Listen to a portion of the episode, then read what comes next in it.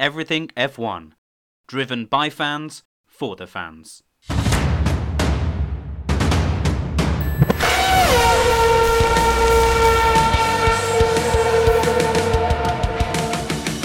EF1 Podcast. Welcome to the Everything F1 podcast with me, James Tiller. Today we've got Coops, Joe, and a special guest, Sasha, and we're going to chat to you all about the Spanish Grand Prix.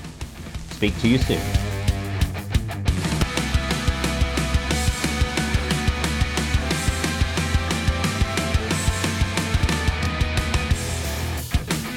Hello and welcome to the Everything F1 podcast with me, James Tiller. Alongside me today from my team, we've got Joe and Coops. Hi, Joe Coops. How are you doing? Hello, hello. Uh, and we do have a special guest along with us today. We've got Sasha. Hi, Sasha. How are you? Hey, I'm good, thanks. How are you guys? Yeah, very good. Thank you very much for asking, and thank you very much for coming to uh, speak to us today. Uh, in a brief, kind of just kind of three sentences, who are you, and why are we so interested in speaking to you today? So, I'm Sasha, and I am from Aberdeen in Scotland. Woo! Um, I'm now based in London, and I'm doing my master's in sport and exercise physiology with a focus on motorsport. I'm currently working with some Hinsta data with McLaren, which is really exciting. Um, and I'm just kind of starting my journey now on um, the path towards F1. So, yeah, hopefully, I can give you guys a good insight. Brilliant. We will ask you again later uh, about more of you, about your job. Um, let's first head on to uh, promoting our own socials. We are obviously Everything F1. You can find us at everythingf1.com. We are also on Facebook, Twitter, Instagram, YouTube. We're at the handle at joinef1. So please follow us, like us, share us, do all those things that you do on social medias. That would be absolutely fantastic. And of course, this podcast is the Everything F1 podcast. You can find this on all of your favorite uh, streaming services. Uh, don't forget to like and subscribe. And if you could be very kind to leave us a five star review if you're on iTunes or your streaming service does have a star rating, that would help us amazingly. That will get, get our voice into the ears of loads more listeners. So, we are today talking about the Spanish Grand Prix that's just happened over the weekend. Coops, in a in a couple of sentences, can you describe your excitement or lack thereof, if there was, of the Spanish Grand Prix? Well, we actually had a race in Spain. so that was Yeah. the first thing. Uh, yeah, it was pretty good. If it wasn't for Max Verstappen passing Hamilton at the start, we wouldn't have had a race. But yeah, it was. Might not have been the same excitement level to it, mightn't there? No. But yeah, it was good. Enjoyed it. Joe, can you give us a, a two word summary, a two uh, line summary about your thoughts on the Spanish Grand Prix? Um, strategic shenanigans. Shenanigans. Strategic shenanigans. Oh, you went for the two words, not the two sentences. Excellent, that's fine. Let's go to our guest then. Would you give a two sentence uh, descrip- description about how you, whether you enjoyed the race or didn't enjoy the race? Um, it was a pleasant surprise, especially for the Spanish Grand Prix. You know, you don't really expect much from it, but it was better than usual, I'd say. So yeah. Yeah, well, I, I totally agree with with all three of you there. Um, it it's not one usually that people get really excited about, and obviously there was uh, probably a lack of excitement kind of sitting down to watch it. But actually, it did throw up a few surprises, uh, and we'll go into those surprises now. But what we do need to talk about first was a massive, massive milestone that one of the drivers uh, did reach this weekend. Uh, I'm sure you all probably know this. Uh, it's of course Lewis Hamilton's 100th pole position that he did. Uh, he he grabbed on Saturday, uh, grabbing his 100th pole position. Now this is amazing. You know, this is probably something that we're never going to see. Well, I don't know if in in the next 10, 15 years easily um, for at least this generation of, of Formula One fans. Um, just how big is this, Coops? T- tell tell me, give give me some superlatives. Tell me how good is the fact that you know Lewis Hamilton's hit 100. There isn't any other words you can really add to him, really, is it? I mean, that he's just he's broke everything. The next big one to break is winning the eighth world championship. I don't think after that that sits us kind of got the main ones out the way. Mhm. The fact is, no other driver's done it. No other driver's close to it. And I think was it Sponge on the chat that said that he's responsible for something like fifteen percent of every single pole position in Formula One, or something something silly like that. It's just when you put it into that kind of perspective. Yeah, and is it only five constructors have actually reached the same level of pole positions as this one person in sport? That's uh, that's that, that's a massive massive stat, isn't it? You got anything to add there, Sasha? Yeah, I mean, I just feel super lucky that we get to witness this guy in our time. Like, I think in years to come, we'll look back and just be like, wow. And I think a lot of people who maybe aren't the biggest fan of Hamilton and often have bad things to say about him will realize in the future, like, wow, we really did have the goat in, in front of us. Um, but yeah, really impressive. And it just goes to show the hard work he puts in. He does. He does. He absolutely does. Um, Joe, Joe, what what were your thoughts on seeing him cross the line uh, and taking that pole position? Um, well, you know me, I'm not necessarily a Lewis fan, but I Mhm. was extremely humbled to be watching that. I think that's one of the, like you've all kind of said, it's we're watching history as it's been written in F1, and it's just it's phenomenal that we're getting to see this. And the chances are, I mean, if there's any chance at all of it being these records being beaten, we're still looking at a good five plus years down the line before it's going to happen again. So this It's going to take a long time, isn't it? Yeah. I mean, the likes of say Max Verstappen has got that time still in him, um, so there is the potential to have that. Needs to get a good car first, or a Yeah. more consistent car. Shall we say. consistent car year in year out. Yeah. So it was a great thing. You know, we, we're really you know there aren't any more superlatives that we can say. It was a, a great achievement for a great driver, um, somebody that we you know we all appreciate uh, here at, at the Everything F1. We might not be all fans, i.e. Joe, uh, of Lewis Hamilton, but we all appreciate the fact that he is you know he's breaking records and he's doing it not just because, and this has proven it this year, not just because of the car that he's in, because uh, essentially he's he's in the second best car this year, isn't he? Yeah, that's arguably uh, the case. So what he did uh, with that 100th, 100th pole is he actually converted it. The first time that anyone's converted a pole this year uh, to a win. So it wasn't easy for him because they certainly made him do it the long way around, uh, uh, and it ha- had to be down to pit stop strategy.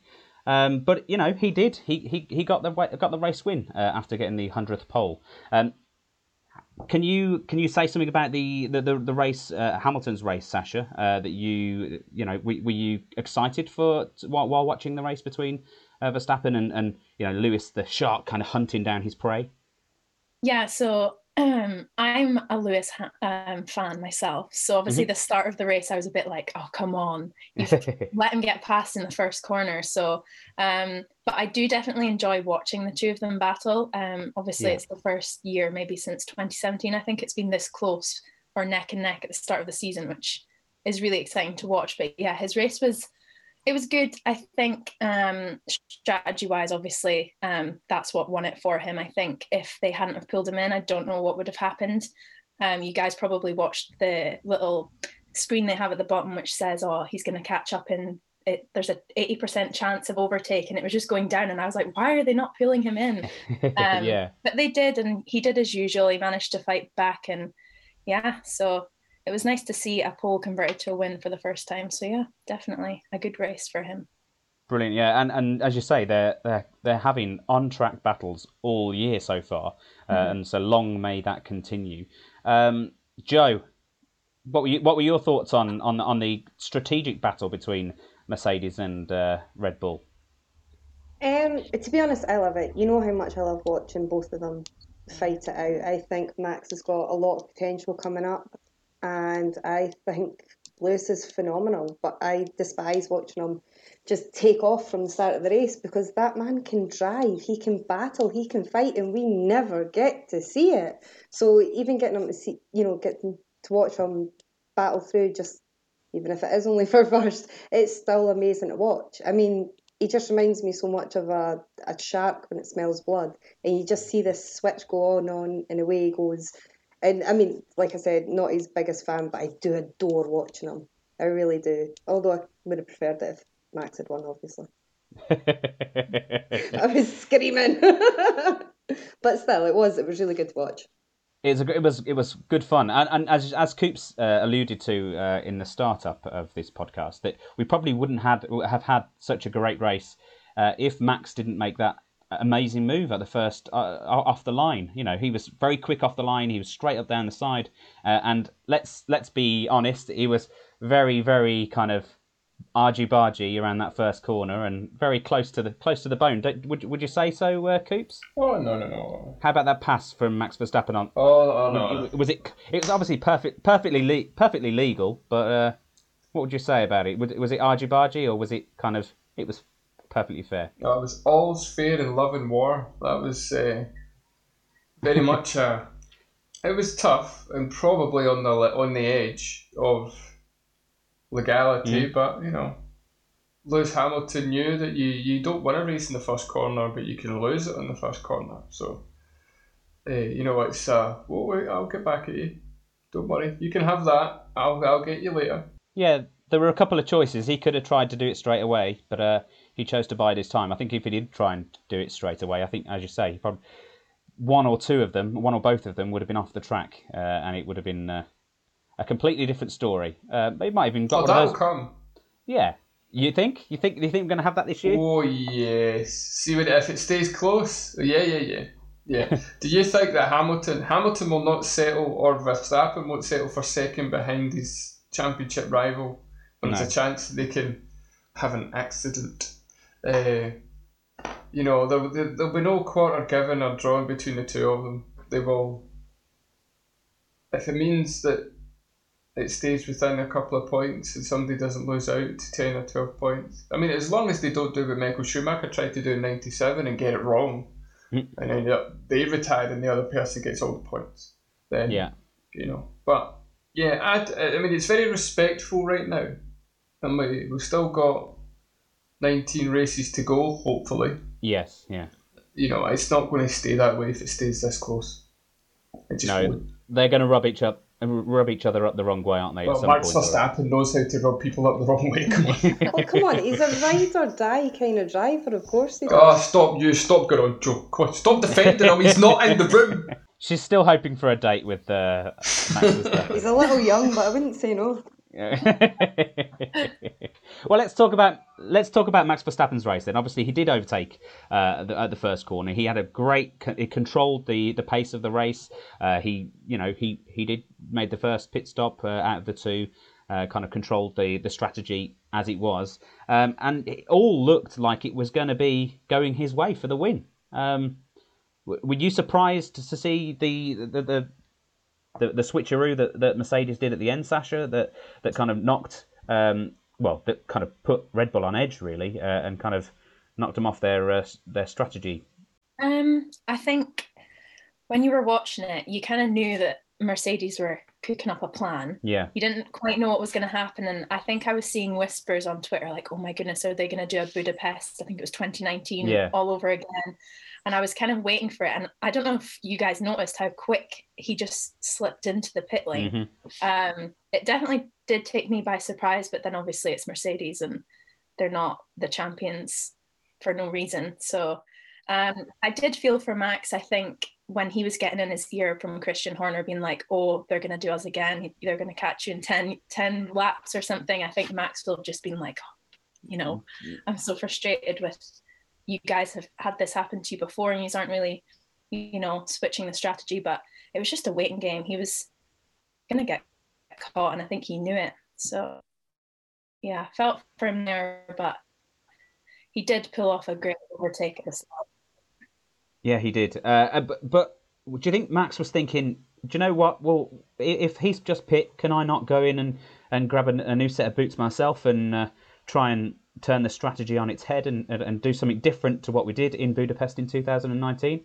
Or did you think he just thought, you know what, I've got to try and roll the dice here uh, and remain out? Coops.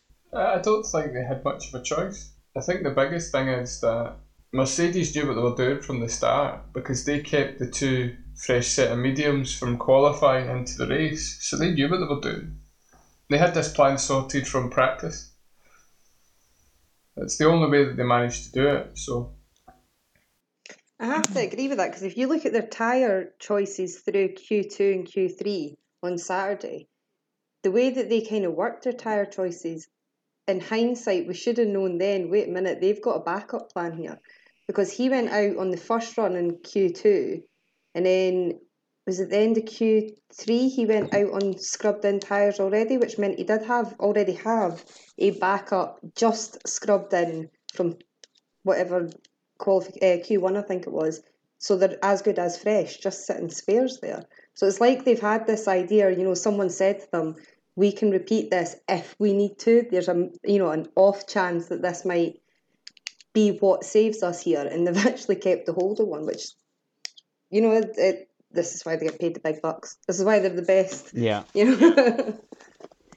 Yeah, well, it, it's important to obviously let- let's focus on Max. He he was he was doing the, he was doing the job that he was that was expected of him. He was putting in some really quick laps. He was looking after those tires as much as he could do. Uh, all the signs pointed it to being uh, a one-stop strategy. So he, for, you know, for all intents and purposes, Red Bull were on the money. Um, it's just, you know, Mercedes rolled the dice and, and and gave Lewis that kind of extra bit of tyres for at the end. It was uh, it was great to watch, as I say, the kind of shark sense in the blood uh, on the attack, trying to get the uh, you know the, its prey. So yeah, it was, it was it was great fun, really really good to watch, and it made a Spanish Grand Prix an interesting Grand Prix because they're doing everything they can uh, in, in Spain to try and take interesting racing from us. They've changed obviously turn ten, so it was a chicane before and they made it into a long sweeping corner. Coops, what did you think about that corner?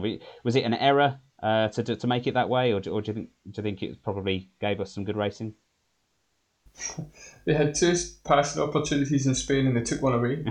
exactly. It goes from a 85 mile an hour corner to a 110 mile an hour corner. You can't pass in Formula One in 2021 on that type type of corner. doesn't happen. I mean, the plan, the idea was that you know that corner makes the going on to the the, the, straight for the first corner. So if you think about it, they're changing corner 10, which is what, three corners away from the first corner to make it faster so that you've got more of a chance to pass four corners down the road. Mm. It's not that great. Uh, take away the chicane and then at the, at the end of the lap, and I'll make it faster uh, for everybody. uh, but hey, uh, they- they obviously came up with it. It's a very similar layout to 1991, I think. Yeah. If you look at the 91 map to this, the new one, they've kind of turned it back more or less back into that one. Purely from a from a racing standpoint, if it wasn't for Max Verstappen, we wouldn't have had a race. And the track layout, even without the changes, wasn't the best track in the world anyway for racing. Mhm. Uh, I don't know why they changed it. I'm not 100% sure, other than to give it a wee bit more speed, like I say, for the first corner. Uh, but it kind of shows the problem we have with Formula One in this rule cycle that to give you an opportunity to pass, you need to change a corner four corners before the only passing opportunity in the whole lap, Mm. Which is a bit like you're not really fixing the problem in a sense. Um, Well, it, cer- it certainly didn't help with the overtakes because I, I don't think people are going to be remembering this, this race for you know loads of overtakes. However, there were there were a couple there were a couple of good overtakes uh, in, during the race. Obviously, not at that that turn. Um, Perez, uh, his overtake on Daniel Ricciardo uh, was was just uh, amazing into turn one. Um, he'd been Well, pro- I, actually, sorry to interrupt. Probably the best one was Lance Stroll and Fernando Alonso, which I think, if memory serves me right, was going around the outside of turn three. Ah, okay. Now he, uh, Lance Stroll, Alonso, Alonso. this is.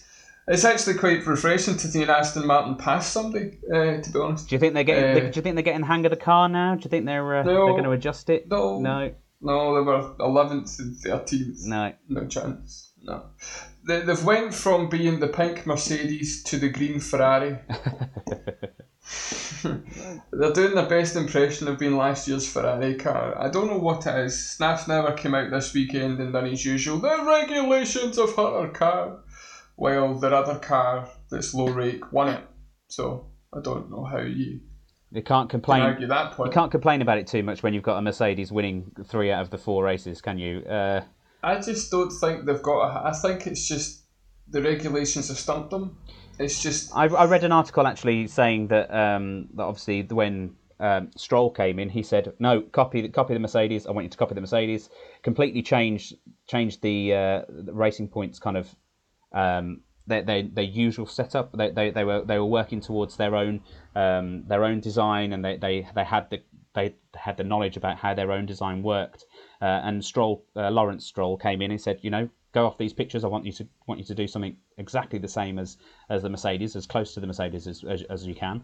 Uh, and because of that, the designers who were actually used to de- designing and uh, adding more things to their own car and developing their own car, um, they didn't know they, they, they didn't understand completely just the the aero aerodynamic uh, layout of the Mercedes. They, they were just copying it from pictures. So from that perspective, that makes kind of sense to me um, why they're struggling um, because it's just a, a completely different package.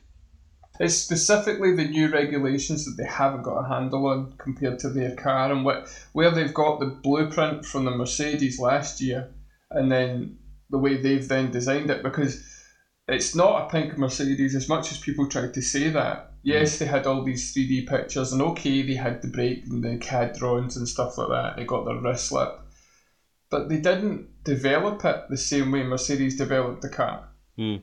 They they took the blueprint and developed it on their own way. So if you look at it technically, it's not a Mercedes. It's not a pink Mercedes. It's a, it's inspired by the Mercedes, but it's not the same. Mm-hmm. But as you say, you're quite right in saying, as the article says, like engineers, it's it's a lot harder to reverse engineer something than it is to come up with your own thing because you're like, well, why did that person do that? Like, and you're spending a lot longer understanding something than you are knowing. Because the biggest problem you have in Formula One, if something goes wrong, it's not working, Mhm. then you can't figure out why it's not working. Then you're Yeah, if you if Oh, you just if you just copy an an F images, word you can say for that, you know. yeah, if you just copy an images, you're not you're not actually knowing. Um, you're not actually understanding how that how that certain per, part works with the, the rest of the car. Um, let's move on anyway. Uh, let, obviously, you, you said obviously that, that overtake was great from from Stroll um, uh, on Alonso, but let's talk about the one that I was chatting to you about, obviously with Perez, because Perez obviously had a, a bit of a bad Saturday in qualifying. Um, didn't didn't get to where he actually wanted to uh, in in the qualifying session, so he had it gave him a bit of work to do uh, on the Sunday. Um, and but a lot of that time he was stuck behind Daniel Ricciardo, and he did do this amazing pass. Um, so he was feeling a lot better on race day because he was a bit poorly uh, on qualifying. What's your opinion of Sergio Perez, Sasha? We haven't heard from you for a little while. Uh, do you think he's a great dri- a great driver? Is he just a journeyman, or uh, are you excited to see what he can do in the Red Bull this year? Yeah, I think I'm super excited to see what he can achieve. I think he's obviously got a few years under his belt compared to most of the second Red Bull drivers that come in. So Yeah. I do really hope that he doesn't fall down the same kind of trap that the rest of them do. I really think that he will prove that his experience will, you know, boost the car. He'll hopefully, you know, push Max a bit further. And as he gets more comfortable in the car, I definitely think that he's gonna, you know, give Max a bit of a run for his money. Once he's confident in a car, you know what he's like with a teammate from when you've seen him with Esteban Ocon in I think 2017, 18 maybe. That might be a bit too early. But um yeah, Yeah. he did not take any prisoners back then, so I doubt he would do the same for Max. No, absolutely. Yeah, You're you're right, and that we, we discussed this. You know, uh, as as he gets to grips with the car, he's going to be hopefully a bit more fighty with his teammate. What what do you think, Joe? Obviously, as a Max Verstappen fan, uh, but you, you can appreciate the the teammate this year. Uh, yeah, I can. I'm really looking forward to what he can bring for the team in the whole. To be honest with you, Max is good for that car. You know the team's built around him, yada yada yada. However, without that second driver, we're just not getting the points we need to get close to Mercedes. And having a competent second driver is what's needed. Not to mention having someone that's going to push Max and push him to his potential and vice versa. Nothing wrong with that. No. Um, the only thing that worries me is so far, and I know we're only in the fourth fourth uh, race in, but so far he's actually not that far off the same stats as Albon was last year.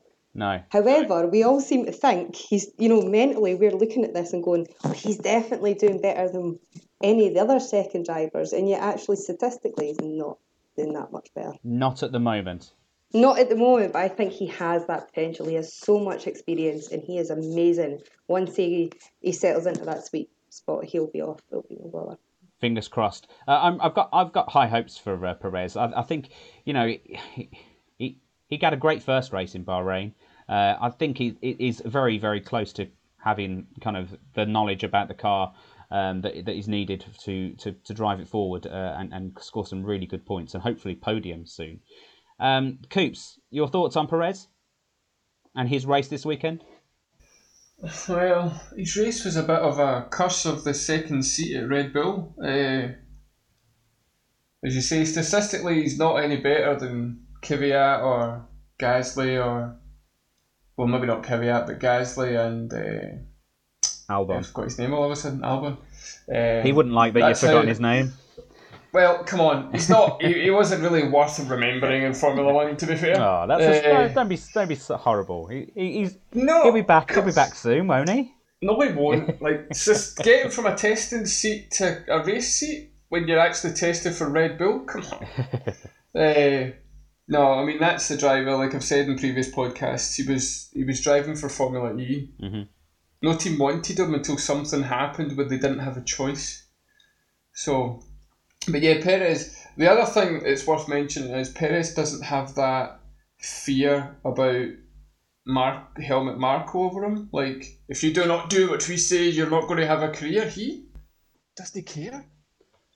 He's got enough money to get a seat somewhere else. I mean, he's got. I think the last I heard of it was around about fifteen million a year he gets in sponsorship. Hmm. So take away Ferrari, Mercedes pretty much every other team on the grid would be quite happy for 50 million quid in the bank, you know. From and then a driver like Perez who's decent. Yeah, and, and Perez has also said he's got he's got options for next year already, so he doesn't necessarily have to remain at Red Bull. Well, I mean, is that was that actually that, or was that management talk to try and make sure he gets a drive? Now we don't know yet. Nobody knows, but yeah, you know this this is this is what he says, and we we have to take him as uh, at his word uh, at this point. But I'm sure he would prefer to be in the Red Bull next year, because um, well, let's face it, none of the other teams that could have promised him a seat are performing to their standard. So, okay, uh, let's talk about the sister Red Bull team, the Alpha Tauri. Um, we had a bit of an interesting week from Tsunoda. Uh, he had a bit of outrage on on Saturday um, that he subsequently had to apologise for. Uh, and then, unfortunately, he couldn't convert anything in the uh, in the race itself because he had a DNF. Uh, and he, he stopped on lap nine. Um, so wonder why that was. Have you got your t- have you got your you tinfoil hat on? You... Oh yeah, when uh, when, when Yuki Tsunoda comes out and said that his engineers are making his car slower than his teammate, and then his car doesn't last ten laps. Okay. Do you think someone put a banana in the exhaust pipe or something? Is that what you're trying to say? Yeah, I forgot to take it. Forgot to tighten that wee bolt next to the fuel line there. what What are your thoughts, Sasha, on Yuki Tsunoda?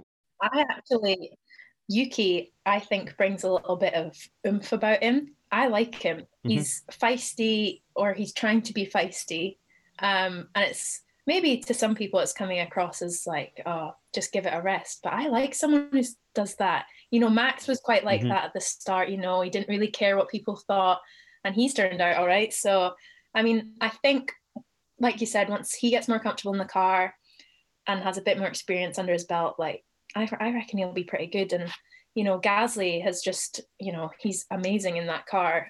Going from the Red Bull mm. to that, he's so comfortable in it. So I kind of hope um, Yuki can follow suit and get some results. But yeah, it was not a great weekend for him.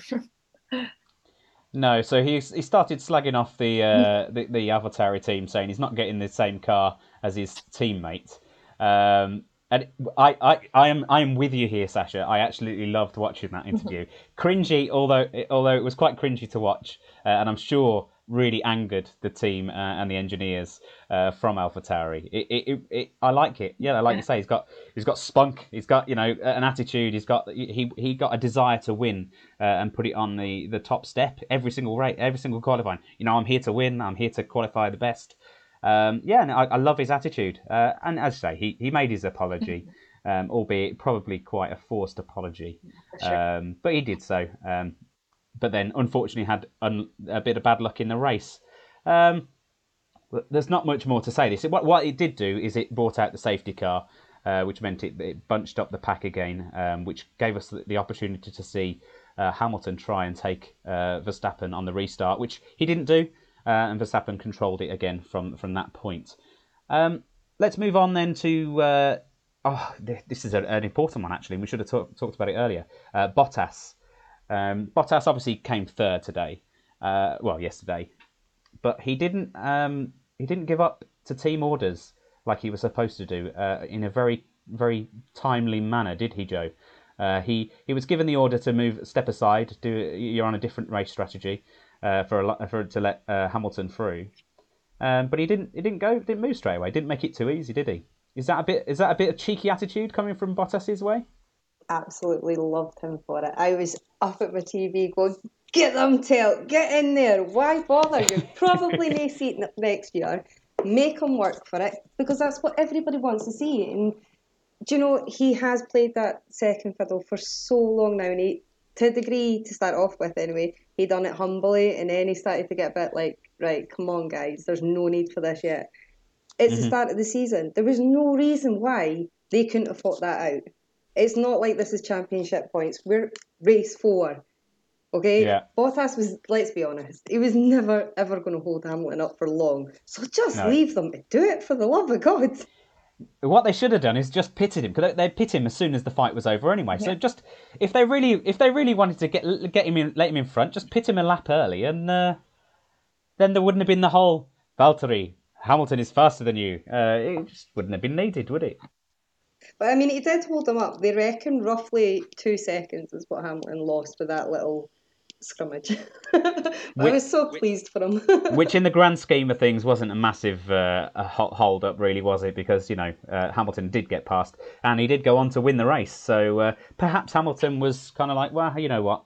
I respect Bottas for doing that. Um, it would have been nice for the Mercedes team and their, and their nerves in the garage to, if he just let him straight past. But you know, for us as as fans, it, it kind of does make it a bit interesting, don't you think, Sasha? Yeah, definitely. Um, I do, well, definitely in the start when um, Valtteri first joined the team, I used to feel bad for him when they would tell him this, but now I'm just like, do what you want. Like, I'm fed up of them telling him to do what he's told when, like you mm-hmm. said, Joe, it's the fourth race of the season. Like, we want to see some fights on track. And if Hamilton had the pace, then Valtteri wouldn't have been able to hold him up for long, regardless. So, mm. yeah, I, I feel for him, but then at the same time, I'm like, stop doing what they're saying then just don't do it like mm. you, you do it for two seconds and then he's letting them pass just keep doing it like why stop it's more fun for us fans but yeah i can definitely see why the team are obviously frustrated at him but yeah they just they just don't want two mercedes going into each other do they that, that's never never a good yeah, look no.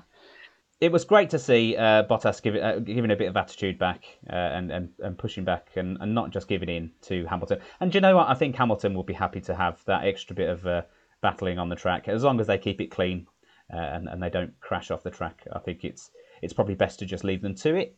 Um, another team that kind of looked uh, impressive, although the race results wouldn't uh, allude to that, um, was the Alpine team. They, they're certainly that that car is getting stronger. Um, what what were your thoughts? Obviously, Alonso and Ocon. Um, I think they, they they're getting a handle of that car, Coops. Yeah, I mean, Ocon's proven me wrong because I don't like him. uh, but yeah, he had a he had a really solid race. I mean, the car just needs to find that wee bit extra pace, and it could be up there with the Ferrari and the McLaren. Uh, obviously, the Alpine team quite like their cars a bit thick, and it seems to be working well for them. you know, it was uh, it was it was like in in practice or in uh, sorry preseason testing when that car came out it was a wee bit like Das from the year before when, you know, when they, they pulled the steering wheel back and everyone's going, what are they doing with that steering wheel? Then when the, the Alpine came out this year, it was like, look how big that car is. Look, look how, you know, look how white it, look, wait, hold on a sec. Yeah, that is a bit bigger. uh, so it was, uh, so, but it, uh, it clearly hasn't caused any issue. Mm. If they can get on top of their engine or the power unit, I should say, and get it a bit faster. But yeah, it was. Uh, Alonso's taken a wee bit longer to get in, get to grips with that Alpine. He's not quite shown what he should be able to do, especially in qualifying. But he he, Q3 he is a, not- couple of years out of the car, isn't he? So you know, Yeah, but it's Fernando Alonso. I mean, this is this is the thing. I mean, but he put an embarrassing Mc- McLaren in places it shouldn't be, other than in the skip. uh, he managed to get it, or GP two that he wanted to put in. Uh, but that was a couple of years. did- That was a couple of years. He's been out, you know, driving other other cars since then. You know, completely different uh, cars that don't don't uh, work the same way uh, as a Formula One car does. Um, so is that is is he just a bit rusty, uh, or is it something more not sinister, or is it is it something more to do with his age? You you know, he's how old is he now? Well, I mean, this 40? he'll be he's forty this year, I think. But I mean, stats don't bode well. I think there's been one driver that's won in their forties, and it's one race. I think that was Nigel Mansell, if memory serves me. I might be wrong, but there has only been maybe one driver that's won races uh, once they turn forty. Uh, so potentially, if anyone's going to break that stat, it's Fernando Alonso. Mm. Uh, however, it's you know I don't know. Uh, the Alpine car really needs to up its game to win, but it's certainly going in the right direction. Yeah, I think the uh, the drivers were saying that, that they were they had they made advances uh, from Portugal, um, and they wanted to see this week uh, if the if it was just a fluke uh, due to the track, and they, they realised that actually you know what no it, it- the, the car is getting better. It, it feels just the same as it did last week, so that's you know that's a positive to take away from the weekend uh, here in Spain for the Alpine team. Now let's move on to uh, Danny Rick, Lando, and the McLaren team. Um, you might have guessed from previous podcasts, uh, and Sasha, you might have guessed from looking at the screen now that we're not so secret McLaren Yeah. fans uh, here uh, on the podcast. Uh, who who isn't? Let's be honest. Everyone loves a bit of McLaren. What were your thoughts on the performance from the McLaren team this weekend, Sasha? I think that they didn't have the best, um, you know, qualifying really. Um, Mm. Lando had already said before the race that he wasn't like hoping for much out of this. Obviously, they all go into it and they're supposed to say, "Yeah, we can go as far as we can. We're going to win." But I think deep Yeah. down, both of them knew that the car was maybe going to struggle a little bit with this track. Um, Yeah, as for Danny, it was really good to see him, like for his self confidence and obviously moving forward with the car, getting ahead of Lando. I think he's obviously taking time to get used to it. That's understandable. Um, but yeah, Yeah. definitely it will have given him a confidence boost. I think he was maybe 30 seconds ahead of um, Lando this week. Um, whereas the Yeah. other previous races, it's been the other way around. So Mhm. yeah, I think there could have been some improvements, but really with the car, I don't think they could have done much more. Um, yeah, there wasn't much room for improvement for them this week. Uh, and Lando didn't have such a, a great race. He had a, a black and white flag uh, because he swerved. Uh, well, he made a very late defensive move in front of his old teammate Carlos Sainz. Very Grosjean of him. yeah, so so he got shown the black and white flag for that. Um, what does that what does that mean for him, Coops? What what does that actually mean going forward? Will he He needs to watch what he's doing. will he be watched? Will he be watched a bit more? Yes. Mhm. Because he's now got previous. Yeah.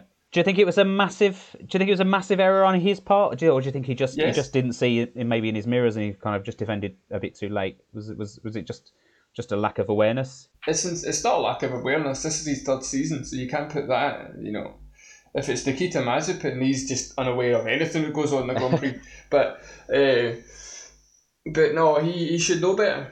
Uh, and, you know, as Martin Brundle said during the race, I think someone else done it that was a wee bit cheeky and he picked it up. He said, You can't do that. He said, That's when cars turn into airplanes. That's when marshals get hurt. That's when drivers end up, you know, being at one with the, the barrier. You know, it's it's scary.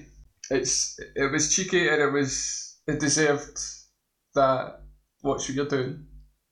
It's not it's not something he's ever done before. Grosjean last year done it a couple of times. I think it was Silverstone. I don't know if it was the seventieth anniversary or the British Grand Prix, but it was a couple of times he'd done that and. Uh, it was a bit like he done it with Ricciardo, and it was a bit whoa, hey, easy. Uh, so it's not his mo normally. No, he's usually a very clean driver. But uh, that was it was worth noting that he that that happened during the race. Uh, I just wanted to make sure we we, we while we were talking about M- uh, McLaren, Lando, and Danny Rick, uh, that that was mentioned. Their finishing positions then for the the race. Uh, Danny Rick was sixth, and uh, Norris was eighth. So I mean, they they got points. They they got they, they got good points for it, didn't they? Yeah, it was definitely a good race for, for Danny Rick. Mhm. Uh, he he needed a solid race, and I think, you know, I think he said in his post race interview that sixth was pretty much the best they were going to get with that car. Mhm. The way that the weekend worked, and kind of as Sasha alluded to, uh, it was pretty much the way it was. I, I was listening to another podcast, and it was something that was worthwhile bringing up. And yes, I do listen to more than just ours. uh, that they were there in the, the an enviable or the more an enviable position where they can watch F1 TV Pro and you can pick the onboard Yeah. and and Ricciardo and listen to the radio and over the course of the weekend Ricciardo was getting coached to the point of saying things like a bit too much pressure in the brake at this corner, ease up at that corner, hmm. put more this corner, right, you're doing well there, move on. And as you know in Formula One, ego's a very big part of it. Yeah. And he seems to be very humble and be able to sit back and go, okay, right, okay, so I got that bit right. What's next? And very much not like you know. I think Glenn said in our uh, one of our podcasts that Nikita Nikita Mazepin's the exact opposite. You know, the engineers are trying to coach him. He's like, shut up, but we'll talk about it after I'm doing this. Yeah. While he's facing the wrong way, going round the track, you know. So. Uh, Okay, well let, let's talk about Nikita Mazepin because again he's had he's had a, a very uh, non-eventful race really, uh, well or or an eventful race. Um, well, he's brought out the, the, the graphic that was really cool. yeah, Uh, this is the this is what we were is- leading into. Yeah. that's the best thing ever. so we've got a new graphic on screen because of uh, something Nikita um, Nikita Mazepin was uh, involved in. He wasn't getting out of the way uh, quick enough uh, as a backmarker of, of of Lewis Hamilton. Who was just trying to uh, to sort out their, their strategy, pit strategy. So we had a, a graphic on screen, and we heard over the radio um, the communication from Toto Wolff to uh, to the to the race stewards, to the FIA, uh, and it, FIA. it it was it was great. It was great to hear. It, it gave us it gave us an insight about what you kind of hear behind the scenes uh, and how they do make the complaints to the FIA. Um, And I've seen it. I've seen it online that apparently it's here to stay. Probably because it's going to happen when Nikita drives around the track. But you know, uh, were you happy to see that, uh, Sasha? Yeah, I think when it popped up, I was a bit like, have they meant to put this there? I've like never seen this. Is this a mistake? But um, yeah, if this is something we can hear more often as the season goes on and hopefully things get a bit closer, maybe between Max and Hmm. Hamilton, um, we might hear some more complaints, especially from Christian Horner because we know how much he loves to complain. so I think it's Yeah, very interesting. vocal. Yeah, definitely. But yeah, I'm looking forward to seeing that that graphic because, as I say, I think it, I think they were probably waiting for the, the right moment uh, and and using Toto Wolff, uh, who's usually relatively quite quiet um, for you know complaints and that sort of thing. He, uh, he, he- they they picked a right time to kind of introduce that graphic. I think they probably were sitting on it for the right time, and they definitely picked it. And hopefully they'll pick a few more times throughout this season. The Ferrari team look like they're they're making advances now, um, which is great. Uh, we they've obviously started they started the year stronger than they uh, they did previously previous years, uh, and Charles Leclerc had a great race. Uh, you, you know, he qualified well, uh, and he finished in the race, uh, you know, very well for for that car. Um, have you got an opinion on the on the on the Ferrari team, uh, Sasha? So I obviously being a Hamilton fan, I didn't like Ferrari much until maybe I think when Charles joined the team, I was a bit like, okay, they're making changes. Yeah, this is interesting. I'm gonna watch them a bit more. And then Mhm. Carlos joined the team, and obviously I'm using Carlos's data. So now I'm constantly watching him, seeing how he's performing, and being like, right, am I noticing anything, picking up on anything?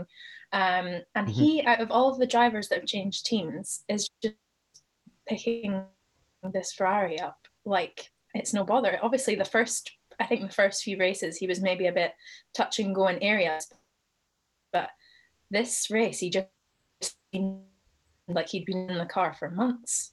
Um, but yeah, it's looking promising for Yeah. Ferrari for once.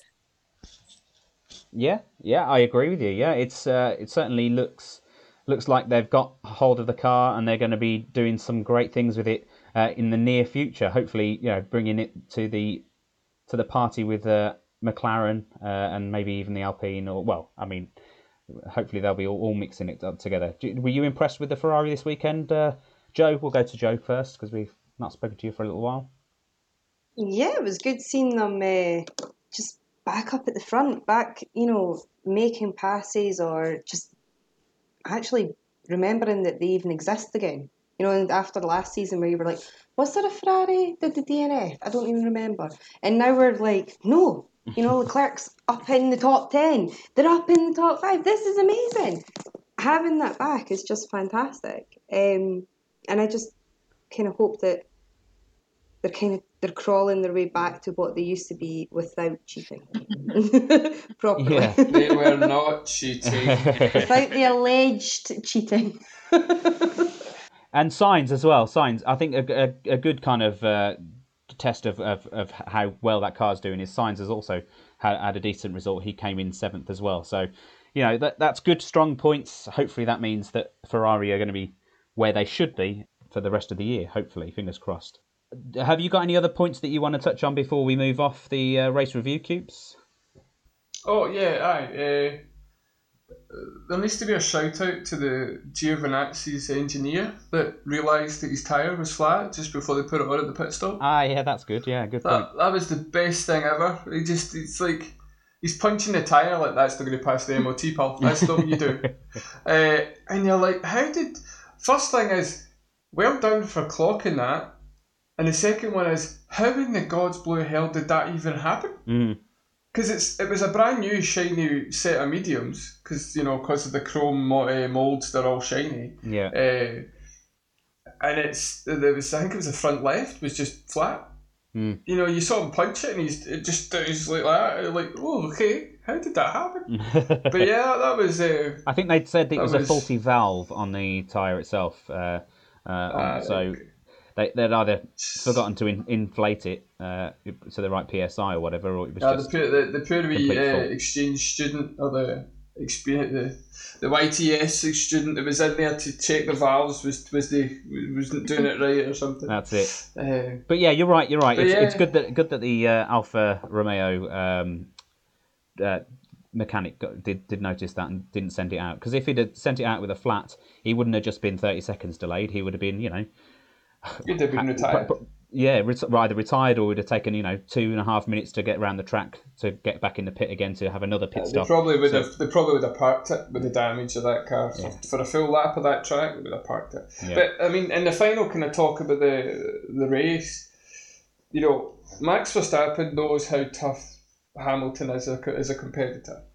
Uh, Red Bull have realised that this race how tough Mercedes are as a competitor because they were outgunned. Yeah, They, their, their strategy was on point, completely on point. We actually saw a slow Red Bull pit stop, uh, but then that was Ma- that was Max's fault because he came in and didn't tell them. So shut it, Joe. that's Uh, not what so- happened this Grand Prix and this race, I should say, has shown that Formula One is not about just the driver. Because it had to be the strategy only worked because of Mercedes getting the strategy and uh, Hamilton driving the car the way that he did. And it, it helped that Yuki Tsunoda gave them an early uh, safety car, which meant that they were able to stretch out the, the, the, the soft tyres that wee bit longer.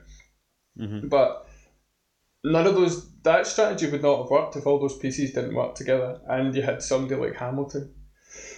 Uh, the biggest disappointment for Red Bull out of all that was Perez didn't put himself where he should have put himself in qualifying because they couldn't have done that strategy if Perez was the rear gunner because they would have had to have re- reacted to Perez. But if Perez is sitting in Albon territory in seventh and eighth and wherever else he was down that bit of the grid, they could do what they want.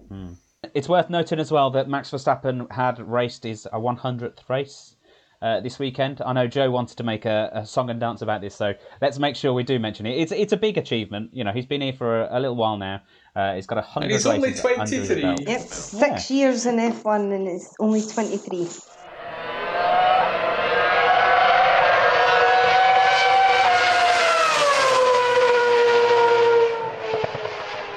What we want, what we're going to talk about now is we're going to chat to our guest Sasha, who's come along to speak to us today. Thank you very much for obviously joining in with the uh, race review. It's been great to obviously hear your opinions on the race um, because we hear the same opinions all the time from from the from all of us on the panel. So it's nice to have somebody else's uh, opinion. But um, so let's let's talk about let's talk about what you do uh, within obviously Formula One at the moment, um, and hopefully what you're hoping to do uh, going into the future. Uh, yeah, g- give us a little kind of uh, like a brief a brief about what you're what you're doing. Yeah, so um, obviously the main goal in the end is to work as a performance coach in Formula One or any other kind of motorsport role. Um, Mhm. As you guys are probably well aware, the drivers all have their own performance coaches now. Um, there's 20 of them Yeah. on the grid, so there's only 20 of the jobs that I want in the world. So it does make it quite difficult, and I've got to try and you know do everything I can to get there. Um, and also, there's only one woman um, out of the 20, so I'm kind of hoping I can go and join Angela Cullen, or maybe if she goes, then I'll have to take her place. So fingers crossed. Um, yeah, I can just get some more like women into the sport, especially in the um, human performance side of things. Um, but yeah, so I'm at the University of Roehampton and I'm doing Okay. my master's in exercise physiology and I'm focusing on Right. motorsports. Um, and basically, what I'm doing is analysing all this and seeing if we can get something published so that the FIA will let the drivers have more access to human performance. Brilliant. Okay, so what what what are you going to do with that data? Uh, obviously, you say you're going to publish it, but are you going to kind of use that data to kind of help the drivers uh, to kind of optimize their their their fitness uh, going into a races and that sort of thing? Yeah, definitely. So um, at the moment, if I put it into kind of a different setting, if you think about football as a sport, Mhm. everyone knows football. It's like so much money is involved, and the same goes for Formula One. But when it comes to scientific publications about data and how it affects the um, drivers, Mhm. there's only I think 70 published papers about motorsports in general Wow. in the last 70 years. Whereas Okay. for football, there's 400 papers published every year. So Wow. that gives you a, a, a bit of an understanding. There's a bit of a gap in the market and it needs to be investigated. So the data that I'm looking at is basically so that I can then either go to the, a driver or to a team and say, look, here is where you are losing out on time. Mhm. So, for example, if a car is set up badly, the driver is then having to work their muscles a bit harder. They might be a bit uncomfortable, which raises their heart rate, which causes them to tire quicker. So, Yeah. if we can pick up on these bits of data, if, for example, someone was to come in into the garage and be a human performance coach, Mhm. telling the mechanics and um, you know the race engineers, right, the heart rate is going up here. We need to tr- try and make a difference. You need to try and pick up the pace somewhere else. We can then get some some time back for the team, and then hopefully improve the performance of the driver, and then we could maybe get a win. It's all very interesting. Maybe not to a lot of people, but I think No, of course it is. when they're willing to spend millions and millions of pounds on aerodynamics and improving the car, Mhm. why are you not improving your drivers? Absolutely, it's, it, we're all talking about such fine margins in Formula One. Um, exactly, if if you can find an extra couple of tenths in the fitness of a, a driver, then you know absolutely it's the best best place to, to start, really, isn't it? Have you met any of the other team from Hintsa? Obviously, you've, you've mentioned Ang- Angela Cullen, uh, who's obviously the the, biggest, the, the most well known member of uh, of Team Hintsa. Yeah. Um, she's obviously uh, Lewis Hamilton's performance coach, and you see her always. She's you know she's pretty much his right hand woman. Uh, he- she she she's there with him all the time, kind of carrying his bags, making sure he's in prime condition for the race uh, and the qualifying. Um, you- uh, have you have you seen any, any of any of those people from Hintsa yet? it's a really nice community of people that just want to help you get to where you are, which is super lucky as I know sometimes in certain places maybe it's a bit competitive and people don't necessarily want to give you the advice that of how they got there. Um, but I've been so Mhm. lucky with everyone that I've spoken to. I'll hopefully make my way onto the grid. That is yeah, that's that that is the ultimate goal, isn't it? But how did this dream start then? Did you start uh, just as a fan of F1, or were you introduced to, to the kind of job and then you, you got into F1 from that? How, how did that happen? So I started. Um, I did my bachelor's degree up in Aberdeen, and I did it in physiology. So just understanding the human body and how it works and what impacts it, etc. Um, I've always Mhm. been in, involved in sports my whole life. I um, used to be a gymnast, um, and I represented Great Britain at World Gymnaestrada, which was really cool. So I've been involved Wow. in sports, and I know kind of what it takes to get to the to higher levels. and I know that Yeah. the time and effort that you have to put in. So I was obviously doing this degree in physiology, just plodding along and thinking, oh, like what am I going to do after? And then I think maybe in my second year, I started doing a bit more sports science, and then um, I was a massive F1 fan before, but never really put two and two together of how you could involve physiology with Yeah. water sports. You just associate it with engineering and you know um, strategy and stuff like that. So I didn't I didn't really know how I could make the mix, but I wanted to. So what I did was just I kept watching the races and I could see, like for example, Angela Cullen. I was like, who is this woman? They keep calling her his assistant, and I was like, mm, Yeah. she seems to be doing more than just like you know holding his helmet like so i kind of looked up her, um, her on socials and i was like wow this is what i want to do so uh, what i did was i really just messaged a bit i think about like six of the performance coaches from the formula one drivers and i was like hey like you've got my job like that i would dream of having how did you get there not thinking anything was Yeah. going to come of it and literally I think five out of the six replied and then told me how Wow. they got there. And that's how I actually found out about the university I'm at now. I made the decision to move 500 miles from Aberdeen to come to London in the middle of a pandemic um, to Oh. jump on this opportunity. And, you know, it's really paid off. And yeah, I'm really enjoying it. So Yeah, it sounds like it. It sounds like you're having a great time. Uh, how about you guys? Have you got any questions for Sasha today uh, about her her role within the uh, performance coaching, uh, or what or what she's hoping to become?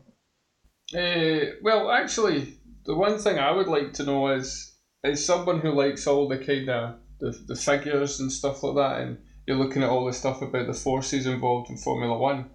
How much would you want to see the forces involved in Grosjean's crash from Bahrain last year? Oh, I mean, because the numbers that were released Yeah. are obscene. yeah, Uh, and he came out with no fractures. That's probably the big part. The burns, okay, yeah, that's fine. We know why they, he got burnt. I mean, uh, what was it? It was like 60 odd G or 50, 60 G, and he didn't Yeah. fracture a I bone. know it's unbelievable, really. So what what happen what happens to heart rates when they're going through 60, 60 G's worth of, uh, of, of I bet to Of think, impact. honestly. I would be interested to see. Yeah. That's just one of those unknowns that you- you'd you'd have to be one one small group of people to kind of find the find out the specific details on that, wouldn't you? Yeah. Um, Was was it not was it not Grosjean that when when he got his ban, did he not get some sort of performance coach? Was he one of the first Yeah, it? so If I'm right. the first ever person to actually have a performance coach was Mika Hakkinen. Yeah, so he actually was the person who worked with a guy called Aki Hintsa. Um, and he okay. did the whole Hintsa performance. And um, as you guys are well aware, he was world champion. So he, you know, started this whole performance coaching thing off. And Professor Sid Watkins, who sadly is no longer with us, he made great changes Mhm. in the safety of F1, which comes back to what you said, Coops, with him crashing into the barrier at that with that amount of G forces penetrating his body. If it wasn't for people like Sid Watkins and obviously the Halo, Mm. um, and these advance in, uh, advancements in safety for um, protecting the human body, then I dread to think what, what could have been. Um, and luckily, it didn't happen. So, um, No. yeah, definitely, it's it's crazy. Yeah. So who would who would be your ideal candidate for, for, for who who would you like to work with uh, the current crop of drivers? Probably any of them, you would say, but who who who would be your who would be your ideal pick? um, I think being strategic here, I would go for maybe one of the upcoming drivers. I think just so that you could be with them kind of from the start of their career. Um, I think um, obviously Pierre has been in the t- in Formula One for a couple of years now, but I definitely think he has a lot of potential in him, especially after his comeback um, after the Yeah. Red Bull saga. Um, Mhm. And then I think, yeah, possibly Yuki. Like you said earlier, he's got something about him. I think he would be absolutely class to work alongside. He'd probably give you a laugh, and no doubt that he would be a hardworking guy. So, yeah. But to be fair, like you said, I would have any of them. Absolutely, you've got to get your foot in Yeah. the door, and if somebody gave you that opportunity, you'd take it with two hands, Yeah. I'm sure. So why why didn't you tell us about Formula Sisters then? Obviously, you you you formed this kind of online blog with your sister, haven't you? So t- tell us how did that come about? Come about? Um, so basically, me and my sister have obviously always loved F1, um, and it's been great Mhm. to grow up with um, a younger sister who's also enjoying something that you like. Gives us something to bond over and not argue over, although it does lead to some arguments. Um, but, um, so basically, we went to an event um, with Dare to Be Different, who are now Girls on Track, um, and they offer Right. um, events and networking um, situations and stuff for girls who want to get into motorsports. So we traveled Mhm. down to Williams HQ in December, I think, of 2019, I want to say. Um, we went to this event and um, my little sister at the time she was really keen to get involved in journalism she was she's still um, doing her exams she's just about to go to uni now um, and Mhm. we were just there and we seen rachel brookes and my sister was like oh my god that's who i want to be like i want to do what she does so we had a chat with her and um, we were kind of sophie was asking like what could what can i do to stand out? Because it is something that so many people want to do now especially with this new drive Yeah. to survive. There's so many new fans so the competition is just going to be getting bigger and bigger. So we Yeah. were asking oh like what could sophie do to you know stand out and kind of make a di- difference when she's applying for jobs or making an impact? And rachel brookes said just put yourself out there. Just write down your ideas your thoughts um, literally everything that you can think of so that you have something you can then show to either future employers or universities for example. So um, sophie at the time i think was maybe 16 or 17 and you know what it's like when you're that age you don't want to seem uncool and you don't want to post things Mm. like that. So she was like well, will you will you do a blog with me? Um, so that people you know don't just make fun of me doing it on my own. I was like of course i, I wouldn't mind doing that at all. So um, yeah we decided to set it up. Obviously as lockdown hit it was a bit of a lockdown project um, Mhm. and it's been great. We've met so many people through it. Um, it's really helped sophie you know develop her skills as as she ventures into this new journalism kind of um, idea of what she wants to do. And it's helped me Mhm. with obviously meeting other people networking and stuff like that. Um, so yeah we we do post on there. We do blog posts. Um, we started doing a few reels just to kind of show like what both of us are up to um, I try and put in my science stuff to see if people are interested, but it's definitely more so the gossip side of things or um, other stuff Right. like that that gets seen more. But it's just a nice place for us to, you know, bond over something that we both enjoy and, you know, meet other people. I think that's the main reason, and the main reason we both love it so much is because we've just met so many people. And for example, I probably wouldn't have even uh, met you guys or been on this podcast if it wasn't No. for that. So it just goes to show how good these things are. Absolutely, yeah, yeah. We we do it for a very similar reason. You know, it's uh, it's a love of the sport, uh, and you know, we, we wanted to, to do something because of our love of it, really, and uh, it's well, it's led us to, to these sorts of things, these sorts of meetings with uh, people like yourselves, uh, you know, and, and, and our previous guests as well. So, well, I, I I think we've probably touched on everything we, that we can talk about. Unless there's anything you want to you want to tell us about that, maybe, maybe what what's been your what's been a highlight of your current kind of um, working with the teams and the, the hints Hintsa stuff. I think probably just um, the opportunities of people I've met, the potential to actually have a pub- my name as a scientist on a published paper involved with Formula One is mixing my two favorite Yeah. things in life. Um, yeah, I Mhm. think just you know working towards something which you love and you're so invested in is great fun. Like I wouldn't change it for the world, and I think yeah, definitely don't go for something that it, like for example I love F1. Of course, I'm going to go down this route and try and make this a career Mhm. rather than doing a job which I may enjoy, but I'm not never going to enjoy it as much as you know involving F1. Yeah. Oh, great. Well, we we really do hope uh, that it that it does lead to something that you that you that you can be proud of, and uh, it does lead to the F1, uh, and you'll you'll we'll see you on the grid at some point, holding someone's helmet and giving them the talk talk to on the grid uh, as they line up for. For their parade lap, you know, it'd be great. It'd be great to Yeah, see. Uh, I'm look, looking forward to And we watching. can all it. sit there. We can all sit there and be like, "We met her before she got Yeah, this is my first, pod- first We know who that podcast, is. guys. So you have the dibs. Oh, great! Yeah, there we go. There we go. to remember us now. See, when you're big and famous, you've got to remember us. That's it. but yeah, No, but I have to admit, I mean, you're also kind of highlighting yet another um, job aspect within Formula One. Like you said, you weren't sure how to mix your love and your passion together. You didn't even know there was a way of doing it. And now coming on the likes of this podcast and your Formula Sisters and everything else that you're doing, you know, hopefully you'll be inspiring a lot of other, not just women, but a lot, you know, another generation into the same thing. Yeah. Let's just hope you get in there first, though, because as you said, there's yeah. only 20 jobs. yeah, fingers crossed, I know.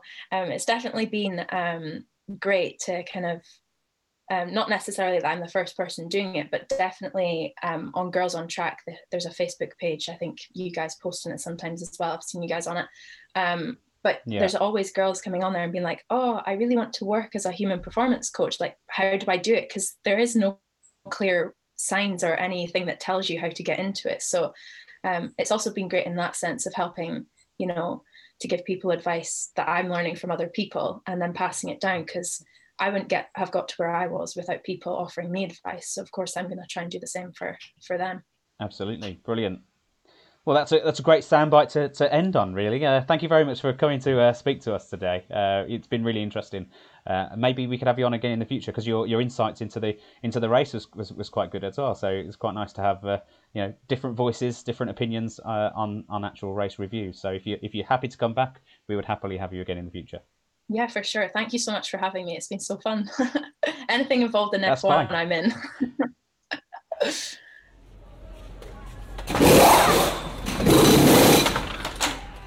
Okay, well, that's been the Everything F1 podcast. We've hopefully reviewed the Spanish Grand Prix enough for you, and we've spoken to our lovely guest, uh, Sasha, today as well.